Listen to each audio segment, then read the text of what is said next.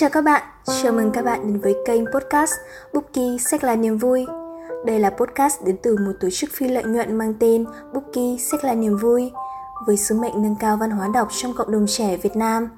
Tại đây, chúng mình sẽ chia sẻ các chủ đề như cảm nhận về những cuốn sách thú vị, truyền cảm hứng đọc sách, các quan niệm về cuộc sống hay hoạt động của một tổ chức phi lợi nhuận.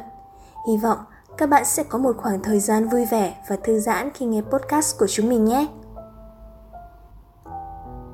Xin chào các bạn, mình là Linh, người đồng hành cùng các bạn trong tập podcast ngày hôm nay.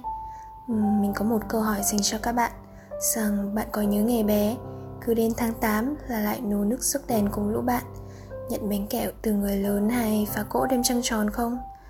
Linh thì Linh nhớ lắm luôn ấy, bởi vì ngày lớn ấy, ta chỉ biết ngắm nhìn, thưởng thức cái không khí mà tụi nhóc tạo ra. Chúng ta không còn là những nhân vật chính trong Tết Trung Thu nữa ta bận rộn với công việc, ta mệt mỏi với sự xô bồ và đôi khi ta cũng muốn được bé lại như xưa ấy. Dù lớn hay bé thì ai cũng đã từng là một đứa trẻ. Hình ảnh vui đùa trong dầm tháng 8 sẽ không bao giờ quên được đúng không nào? Và với tập podcast ngày hôm nay, chúng ta sẽ cùng nhau quay trở lại, trung thu những ngày xưa cũ, để hoài niệm, để một lần nữa tận hưởng lại khoảnh khắc tuyệt vời này nhé.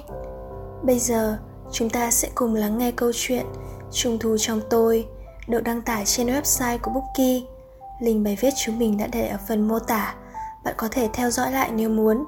Còn giờ thì ta cùng bắt đầu câu chuyện thôi nào.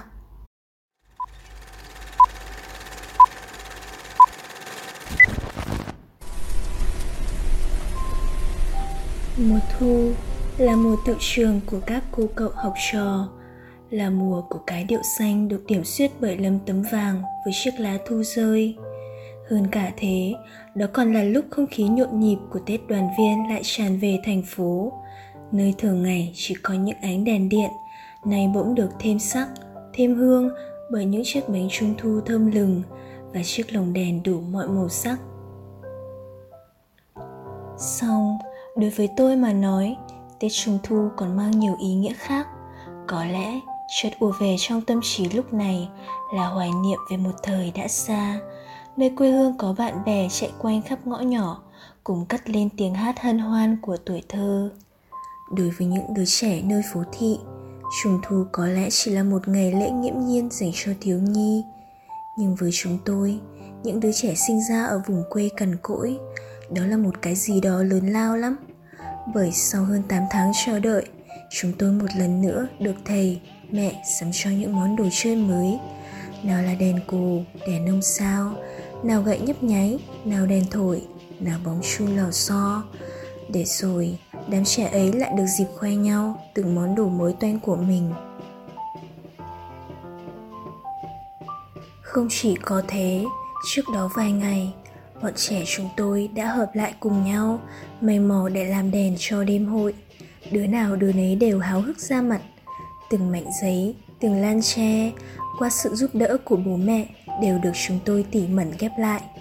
Thế là, chiếc đèn trung thu ấy không chỉ lấp lánh bởi ánh nến đỏ, mà nó còn là thứ ánh sáng diệu kỳ, được thắp lên bởi tình bạn, tình thân và tình nghĩa xóm làng. Trung thu, đó còn là những đêm sức đèn chạy quanh khắp ngõ. Nhờ thế mà không gian yên tĩnh của màn đêm, chẳng mấy chốc đã bị phá tan bởi tiếng cười, tiếng nói của bọn trẻ con trong làng, náo nức và nhộn nhịp biết bao. Đêm hội kết thúc, chúng tôi trở về với gia đình, quây quần bên mâm cỗ cúng vừa được hạ xuống. Chiếc bánh trung thu dịu ngọt, mùi bưởi thơm phảng phất kết hợp với hương thơm nhẹ nhẹ của khóm cúc trong vườn. Tất cả đã tạo nên một không gian êm đềm, thấm đượm niềm vui và hạnh phúc tôi ngẩng mặt nhìn trời cao. Ánh trăng sáng đã len lỏi khắp các ngõ xóm, nẻo đường. Cuối cùng thì tết trung thu đã về. Chúc cho các bạn nhỏ của chúng ta luôn vui vẻ, hạnh phúc. Gửi lời chúc đến bố mẹ sẽ luôn bình an và khỏe mạnh. Trung thu, chúc cho nhân thế mãi an lành, người người hạnh phúc, nhà nhà đoàn viên. Mặc dù năm nay chúng ta phải trải qua một mùa trung thu vô cùng đặc biệt, không còn khung cảnh nô nức gặp mặt, tặng nhau bánh trung thu, chẳng còn các lễ hội hay rước đèn phá cỗ nữa, nhưng hình ảnh trung thu vẫn luôn mãi ở trong tim mỗi người. Đừng vì khó khăn mà ta bỏ lỡ một ngày vui trong năm này. Chính bạn cũng có thể tạo ra cho mình những niềm vui bằng nhiều cách như đọc một cuốn sách về đề tài trung thu chẳng hạn nấu một bữa ăn cho gia đình hay tự tay làm lồng đèn cùng các cô cậu hiếu động nhưng trên hết, mọi người vẫn hãy giữ gìn sức khỏe để cùng nhau vượt qua đại dịch này nhé và nội dung tập podcast ngày hôm nay đến đây là hết Bây giờ, chúng ta hãy cùng đón xem nội dung các tập tiếp theo sẽ ra mắt trong tháng 9 của chúng mình là gì nhé. Tập 3. Tham gia hoạt động ngoại khóa ở tổ chức phi lợi nhuận có gì thú vị? Tập 4. Mình đã vượt qua reading slum như thế nào?